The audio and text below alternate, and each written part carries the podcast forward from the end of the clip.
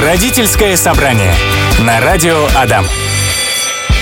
Да, друзья, это родительское собрание, как всегда, по понедельникам здесь на Радио Адам. И сегодня э, мы обсуждаем очень непростую тему, но о ней я скажу чуть позже. Сначала представлю наших прекрасных э, гостей. Ну, во-первых, э, со мной в студии сейчас находится э, уже традиционный наш психолог э, и гештальтерапевт Ася Абавян. Ася, привет. Солнечного настроения, друзья. Да, и у нас новая девушка, новая тоже психолог и гештальтерапевт, если я правильно поняла, Анастасия с прекрасной летней фамилией Июльская. Настя, привет. Привет, привет. Ну что, э, мы сегодня обсуждаем очень непростую тему. Пару программ назад мы говорили о том, что значит, когда ребенок младшего возраста, э, маленький, говорит, говорит фразу «я тебя ненавижу» маме или папе. Что с этим делать, как с этим быть, что это может значить. А сегодня мы обсуждаем э, эту же тему, но уже когда эти слова произносит не маленький малыш, а уже подросток, не знаю, 13, 14, 15 лет. Ну и давайте начнем э, с самого начала, как я люблю. Вообще верно ли, что когда подросток эти слова произносит, да, я тебя ненавижу, он делает это уже, конечно, гораздо более осознанно, осознанно чем маленький ребенок, что он может в них вкладывать? Ну, это точно про то, что э, ребенок э, совсем младшего возраста может туда вкладывать и разочарование, и обиду, и грусть, и точно злость. А вот подросток уже ближе, да, это выражение злости, э, такой ярости практически, когда его в чем-то ограничивают, как ему кажется, несправедливо, иногда, правда, несправедливо, но это вот точно про реакцию злости. Э, редко, когда слова «я тебя ненавижу» подменяются чем какими-то другими переживаниями. Mm, то есть это вот оно, скорее всего, близко к этому и есть. Да, это, скорее всего, близко к выражению «как же ты меня бесишь, mm. мой дорогой родитель». И тогда это говорится «я тебя ненавижу». Да, еще я так как мама подростка могу ага. сказать э, точно, что это такой маркер э, не только я тебя ненавижу, посмотри на меня. Ну, mm. то есть это такой сигнал э, не скажу, что бедствие, но точно подросток говорит о том, что мне нужна твоя помощь. Это про то, что подросток с чем-то не справляется, и как эта избитая фраза звучит, обращает на себя внимание таким образом, но в этом случае, да, это э, что-то уже прям накипело, с чем-то подросток не справляется. Угу. Да, э, согласна. Э, хорошее такое уточнение. Действительно, это может быть не просто да, э, говорит человек о том, что ему что-то не, неприятно, мягко говоря, то, о том, что его что-то бесит, рамки, границы, правила, но еще и о том, что ему надо помочь и обратить на него внимание более пристальное, может быть. Э, ладно, а вот смотрите, э, возможные недолеченные с детства причины, да, в кавычках возьмем это слово, по которым подросток вообще произносит эти слова в адрес родителей, ну и не только. Вот о том, что не только мы немножко позже поговорим. Но вот эти недолеченные причины, тянущиеся из детства, какие могут быть? Я понимаю, что их масса, скорее всего. Основные, может быть, обозначим. А, я бы сначала начала с того, что на самом деле подростковый период это очень непростой период, как для ребенка, так и для родителя. И поэтому вот я тебя ненавижу, э, скорее это не недолеченное, это такой новый этап mm. в отношениях между родителями или там значимыми взрослыми и ребенком. То есть, а, угу. Да, и поэтому здесь нужно ну, точно обращать на это внимание. Такой новый этап отношения, прохождение через определенный кризис. Ну это, хорошо. Это да. как раз может быть про то, что а, как раньше было, ну окей, я вывозил как ребенок, а сейчас у меня другие потребности, другие возможности, другие желания, и так как раньше я больше не могу, и я тебя ненавижу. Все такой призыв а, менять отношения. То есть правильно ли я понимаю, а, что если подросток говорит «я тебя ненавижу», это не всегда сигнализирует о том, что что-то вы с детства упустили, а, есть какие-то травмы, ошибки родительские и так далее. Но понятно, что они всегда есть и везде, и всегда они будут. А, то есть это просто может быть переход на новый этап, верно? Именно так. И я даже могу добавить, что для меня, ну, когда я, э, ко мне приходят родители и жалуются на своих детей, такое бывает, а, когда они говорят, что мой ребенок говорит мне о том, что меня не любят, я плохая мама, я как-то радуюсь, потому что я говорю, у вас все в порядке. А, Ребенок может вам говорить о своих чувствах, таких так называемых социально неприемлемых. Гнев, злость. Значит, в вашей семье это чувство не табуировано. Слушайте, я думала, что мы начнем очень грустно и печально, и также будем продолжать, а оказывается, это может быть сигнал не только грустный, и э, можно не отчаиваться. Сегодня мы обсуждаем фразу, которая звучит как «я тебя ненавижу». И эту фразу подросток, э, уже 12, 13, 14, 15-летний, э, говорит периодически, такое случается, э, своим родителям, да и не только им. И, э, собственно, с нашими психологами мы обсуждаем эту тему, почему так бывает, что с этим делать. Следующий у меня вопрос к вам, дорогие гости. Какие реальные эмоции скрыты за подростковым «ненавижу» могут быть? Маш, я не знаю, я удивлю тебя или нет, но я вот слышу второй раз подростковый возраст вообще с 9 лет. Начинается Да? ранний пубертат. О, Да, я не знаю, хорошая это новость или плохая для вас, родители, но так оно и есть. Граница этого возраста как раз 9 лет, когда ребенок начинает достаточно так жестко, достаточно прямо говорить э, своим родителям или значимым, значимым взрослым. Я так-то не такой, как вы. Да, и да, этим да, да, да. самым начинает так немножечко отделяться от своих. И это на самом деле это очень важная часть э, ну, в таком взрослении ребенка. Мгм, Может быть, мгм. я немножко смягчу про то, что ты сейчас так удивилась про 9 лет. Действительно, границу сместили. Исследования, наблюдения. То есть, да, действительно, мы привыкли, что подростковый возраст считался лет с 12, а сейчас он с 9 лет. Это как раз вот как, Настя, ты сказала, что именно тот момент, когда ребенок уже говорит, я не такой, как вы. Я отличаюсь, я уникальный. А если я вообще осознала рано? Я не такая, какой я отличаюсь. Ну, ладно, это вопрос философский. Э, Так все-таки, какие реальные эмоции скрываются, могут скрываться за словом «ненавижу»? Э, Хорошо в подростке, которому 9, 10 и больше лет. А Вообще, на самом деле, эмоции могут быть, ну, самые разные. Знаете, самое главное, самый главный посыл ребенка э, быть увиденным и принятым в этих всех чувствах и эмоциях, которых у, у ребенка, э, я напомню, там еще есть физиологическая ведь составляющая, гормоны, наши любимые гормоны, когда шарашит, как говорится, мама не горюй. Да. И э, тут мне точно как-то жаль э, этих подростков, потому что они проходят точно свой какой-то кризис, да. И тогда здесь задача родителей, которым я тоже сочувствую, где-то, наверное, даже себе, потому что у меня сын 12 лет. О, привет. Да, Самый привет, привет, сынок. Э, ну, Тут родителям нужно быть таким буфером, да, какие бы эмоции не выдавал ребенок под этим «я тебя ненавижу», э, родитель должен так, ну, да, я тебя вижу в них, да, я тебя по-прежнему люб- люблю, это сложно. Точно говорю на своем опыте, это очень сложно. Но именно это и нужно, чтобы ребенок, ну, об своего значимого взрослого так немножко потренировался и смог отделиться. То есть, что может скрываться? По сути, желание быть увиденным, да, вот это самое первое, самое важное, увиденным и принятым, такой, как он есть, несовершенный, неудобный, непослушный, а такой, какой есть со своими эм, желаниями, эм, эмоциями, переживаниями. Э, увидь меня, услышь меня и прими меня таким, какой я есть. Да, и вот Настя сказала, что это сложно, это непросто, и что родителям тоже можно, ну, в какой-то мере посочувствовать, да, поддержать их, если они а, придут на сессию к психологу к тому же.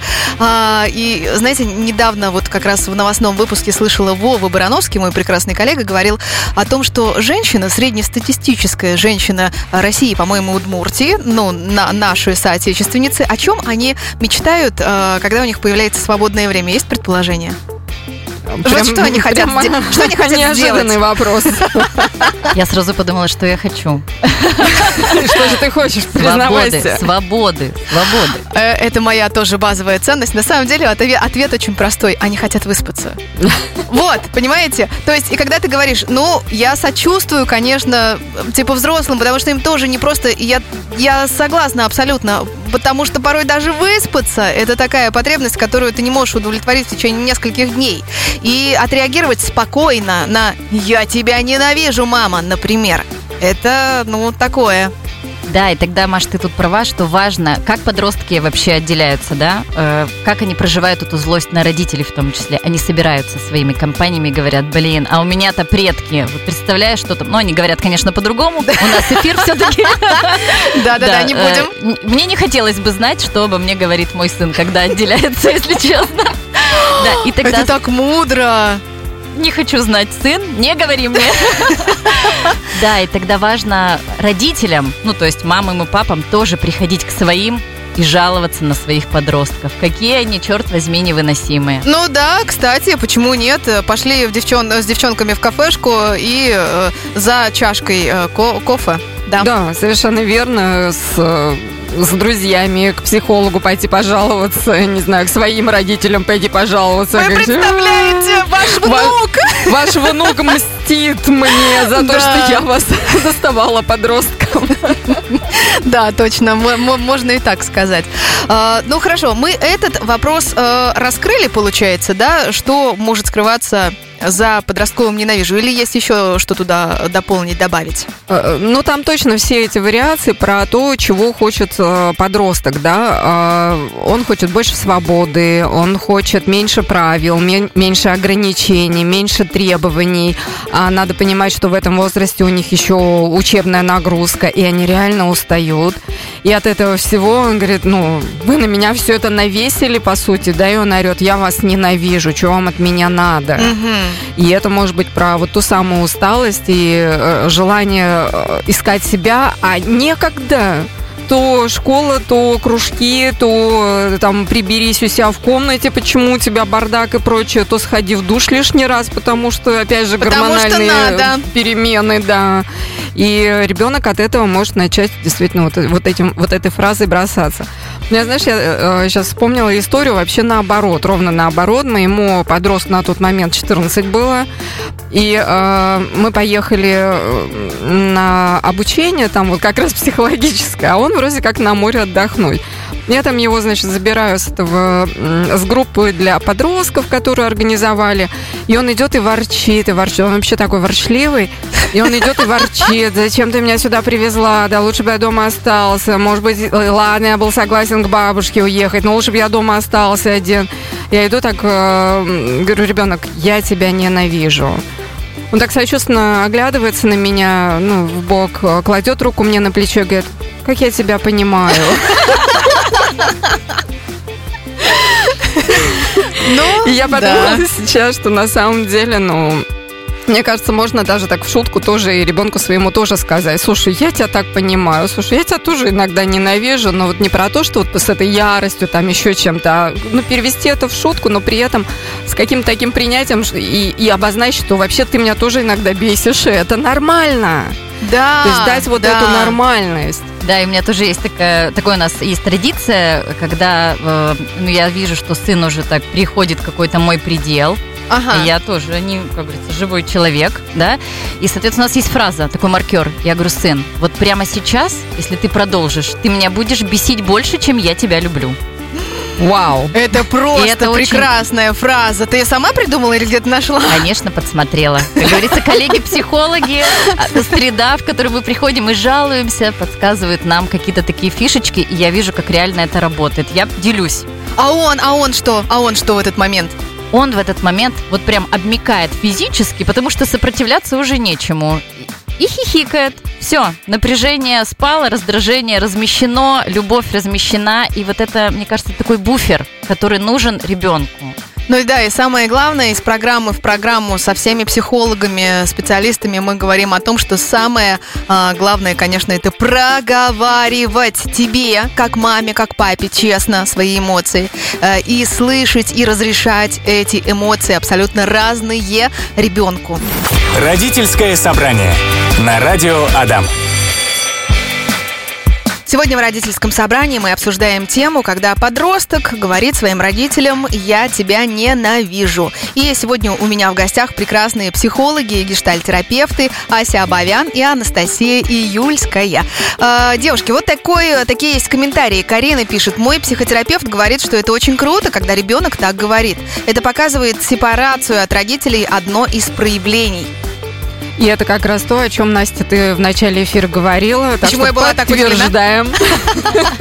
Да, хорошо. Илья э, говорит, э, ненависть и любовь две формы проявления одной сущности. Они могут за секунды меняться местами. Противовес им равнодушие. Если кто-то тебя ненавидит, то может и полюбить. И наоборот. А вот если кому-то на тебя по барабану, то есть все равно, то это грустно. Особенно если это твой ребенок. Я сто пятьсот раз говорил моей маме, люблю и ненавижу. И она как раз отмечала, что рада этому. Вот когда станет безразлично, то тогда печаль. Ну, это примерно то же самое, да, что сказала э, Карина и о чем мы говорили в э, начале программы. Верно? Да, быть увиденным. Э, Быть увиденным в этом ненавижу и воспринять этот сигнал, да, что с тобой происходит. Да, я тебя вижу, я тебя слышу, я рядом. Угу, угу. Чудесная мама у нашего слушателя, которая говорила, что поддерживала его в этом, говорила, что да, хорошо, что ты это говоришь. Это, это как раз и есть то, чего хотят э, услышать э, э, наши подростки, наши дети. Другое дело, что там дальше, а что мы делаем дальше. Э, готовы ли мы разбирать эту проблему, эту задачу с подростком, или мы просто сказали, да, да, хорошо, и забыли. И там еще и добавили, больше так никогда не делай. И не говори. Ну, ладно, а о том, что делать и как делать, немножечко позже мы к этому вернемся. А сейчас вот мы за эфиром с вами э, рассуждали о том, что ведь есть действительно в ряде семей э, причины для реальной ненависти. И когда подросток говорит «я тебя ненавижу», это может значить не только сепарацию, что еще? Ну, давайте э, скажем так, да, по-честному, родителям там не просто, э, не просто проживать вот это отвержение. По сути, вам ребенок говорит, я не хочу быть рядом с вами, да, я не хочу быть такими, как вы. И это, ну, правда, может быть болезненно э, для э, родителей. И здесь э, реакции могут быть разные, да, то есть каким образом в семье принято там договариваться о границах изменившихся, да, например, сегодня было можно, завтра уже, э, ну, границы меняются, отношения меняются. Ну и, соответственно, физические наказания, э, какие-то манипуляции родительские, да, но это тоже средства, которыми пользуются родителями, как бы это ну, не было жаль грустно. Э, это И за это ребенок точно может сказать «я вас ненавижу». Ребенок может сказать «я вас не...» Ну, вот когда мы говорим про какие-то объективные причины, да, про то, что, ну, есть э, за что ненавидеть родителей, это точно про то, что его когда-то могли не защитить, его могли не поддержать. Его, например, постоянно сравнивают э, с каким-то мега успешным сыном соседки. Или с братом, или, Или с братом, сестрой. да, или с сиблингами. Либо это, например, какое-то такое уничижительное отношение, да, ты еще там не дорос и так далее. То есть напоминают какую-то такую невозможность ребенка, через которую он действительно перепрыгнуть не может. И это все, ситуации, когда ребенок действительно может начать ненавидеть своих родителей, тому есть э, ну, такое основание, адекватное достаточно основание с точки зрения ребенка. И тогда мы говорим о том, что совершенно нездоровая ситуация складывается в этих отношениях, и без помощи специалиста будет сложно с этим вырулить, и можно сколько угодно потом ребенку говорить, да, да, ты мне говоришь, что ты меня ненавидишь, это нормально. Нет, не нормально. Мгм. Что еще делает родитель, помимо этого, что ребенок его начинает ненавидеть? Мгм. А, смотрите, вот такой э, вопрос, да, как подростковые ненавижу, когда ребенок, когда подросток говорит, я тебя ненавижу, родителям адресует это, то ведь очень часто, как мне кажется, он несет это потом в социум. А, как Ты имеешь в виду, это- он рассказывает другим, как он ненавидит родителей? А, Я имею в виду не совсем это. Э, Я говорю о том, что вот эти эмоции, которые, да, они выплюснуты, может быть, частично, да, вот этой фразой, но эти эмоции он несет дальше в социум. И как вот эта ненависть, если это действительно э, ненависть настоящая, как она проявляется в социуме? А, смотри, Маш, я отвечу на твой вопрос, сказав э, вот такую фразу. Когда ребенок не может говорить, он все равно вам это будет показывать. Мгм. Вспомним, как выглядят наши подростки. Прекрасные. Их внешность, да? Это тоже сигнал. Сигнал родителю «я не такой», например, ну, я не знаю, там, э, красит волосы. Всем, всем спасибо, кто это э, поддерживает, да, и как-то видит. Но есть те родители, для которых, например, неприемлемо такое самовыражение, да, и именно э, внешность может быть таким посылом, вот это «я тебя ненавижу». Значит, я буду выглядеть не так, как ты.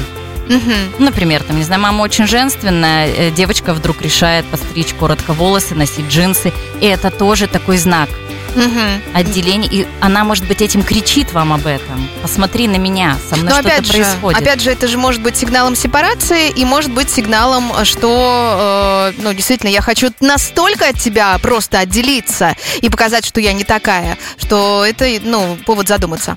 Если ты спрашивал про то, как они эту агрессию потом размещают, э, ну, если нет возможности дома, вот этот вот посыл такой, да, вот эту злость, ярость, ненависть, то, э, ну, наверняка есть варианты менее такие, как ты рассказывала сейчас, Настя, менее удобоваримые, и это действительно может сказаться на их отношениях э, с, э, со сверстниками, с более младшими ребятами в той же там школе или где еще.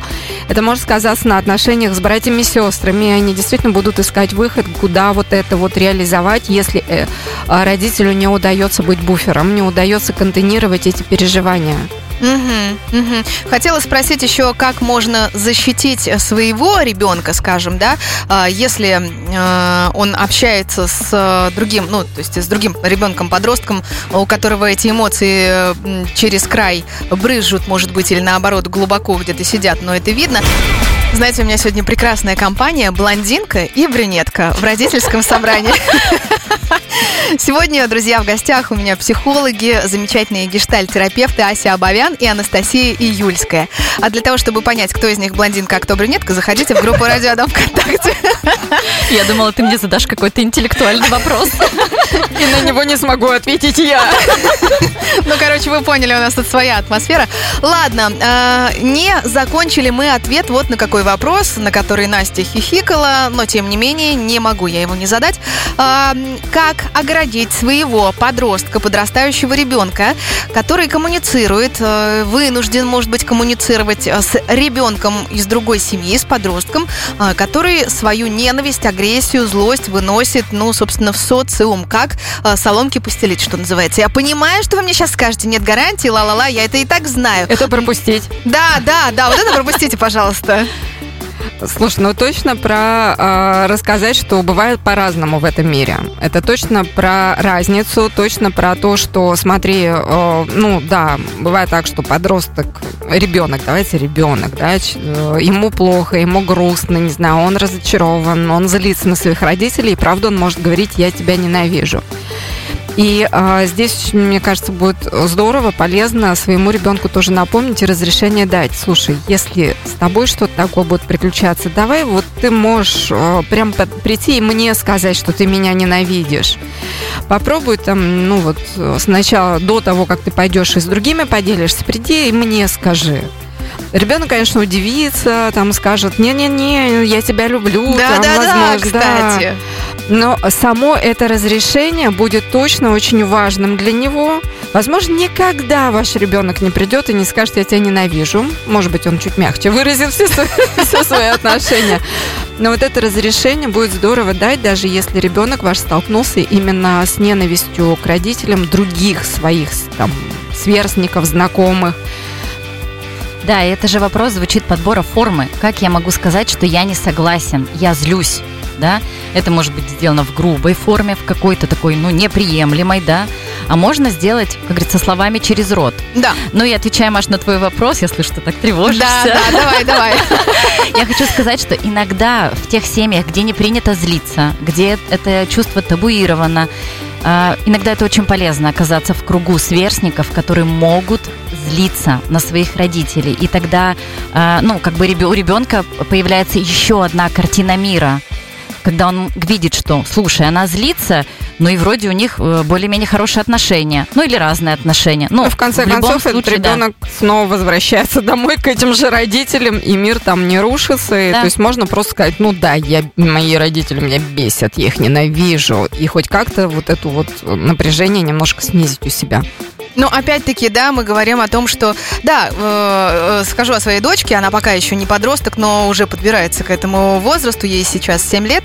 А, так вот, когда она говорит, мамочка, вот, э, значит, там случилось то-то, а вот этот человек вот так сказал, а вот этот вот так, а вот этот преподаватель мне не понравился, я не хочу к нему ходить, например. Э, я говорю ей всегда, ты знаешь, моя дорогая, будет очень по-разному. И ты, вот как я беру же лайфхаки-то э, из наших программ, и как мы обсуждали в одной из программ, я говорю, ты можешь к школе вообще относиться по-разному. Ты вообще не обязана ее любить. Тебе может быть, э, тебе мо- может что-то не нравиться. А, кто-то общается так, кто-то общается по-другому. Это нормально, мы все разные. Ну и да, э, собственно, о, о чем я хочу сказать, о том, что если мы э, вот так официально разрешаем а, ему испытывать эмоции, проговаривать их, это уже часть э, проблемы снимает. Получается, что так. Это является профилактикой возникновения проблемы на самом деле. А, да, даже так, ну это же Да. здорово.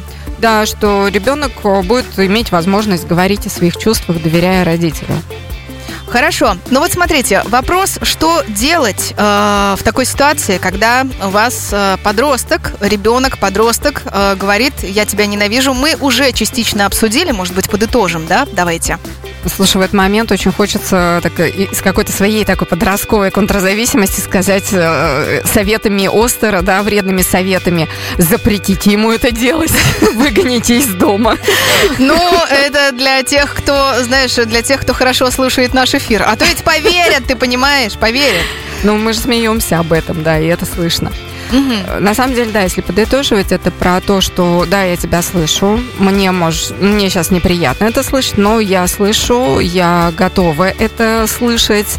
А, И вот то, что я там говорила, пошутить в ответ, ну слушай, ну я тебя тоже ненавижу, ну бывает, что делать будем?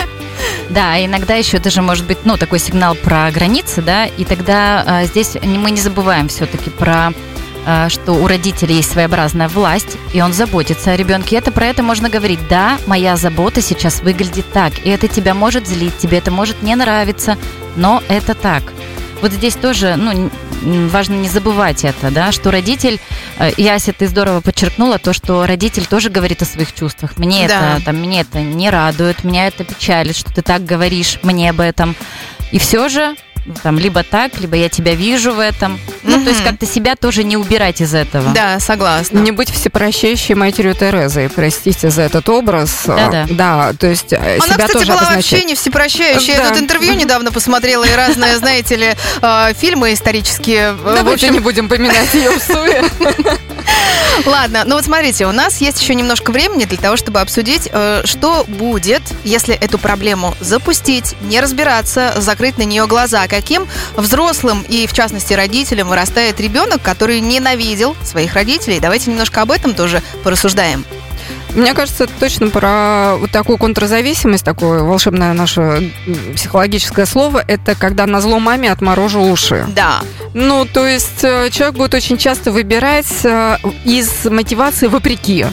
Точно. Не так, как все, я не хочу по правилам. Как будто вот этот подростковый бунт, он продолжается, потому что он как раз не был прожит, не был... э, родители не дали возможности вот это вот э, разместить как-то, да, и Мгм. тогда человек часто потом продолжает во взрослой своей жизни пытаться делать вот наперекор. Э, Я э, э, перебью тебя, правильно ли я понимаю, что он потом не только а, вопреки родительским каким-то советам, установкам э, делает, э, да, все в своей жизни, а вообще в принципе, В а, принципе. берет привычку бороться с этим миром, а не жить с ним в гармонии, так?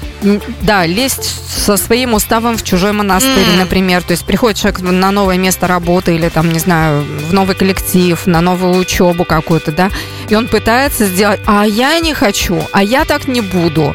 Неважно, что хочет большинство, какие ценности и правила приняты в этом коллективе.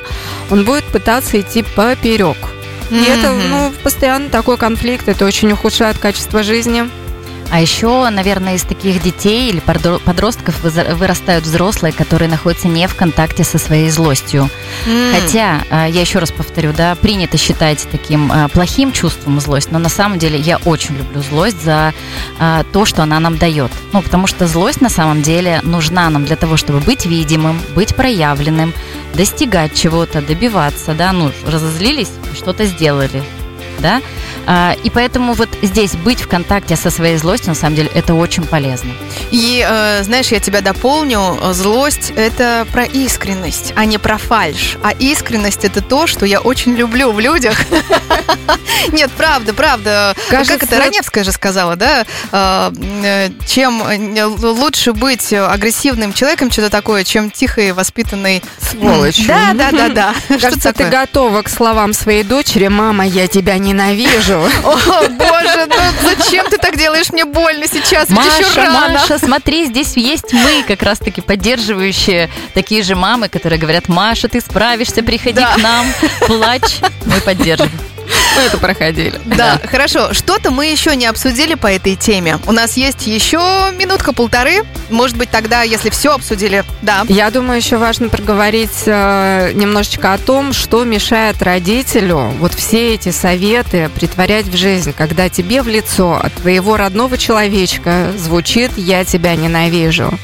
И часто это про а, какую-то такую неуверенность свою родительскую. А, родитель проваливается в стыд, в вину, что он где-то что-то сделал не так. Кажется, что словами а, «я тебя ненавижу» ребенок говорит мне, что я плохой родитель. Да. Но давайте это равенство зачеркнем. Это совершенно не про это. Ну, правда, может быть про это, но чаще всего это не про то, что вы плохой родитель. Помните это, опирайтесь на это. И приходите к друзьям, психологам жаловаться, что ребенок вошел в пубертат. Терпения вам. Или Отлично, отличный финал. Я благодарю вас, э, дорогие мои психологи, э, гештальтерапевты. Сегодня у нас в студии были Ася Абовян и Анастасия Июльская. Прощаюсь с вами до новых встреч. Желаю прекрасного завершения этого понедельника. Пока-пока. Пока-пока. Родительское собрание на радио Адам.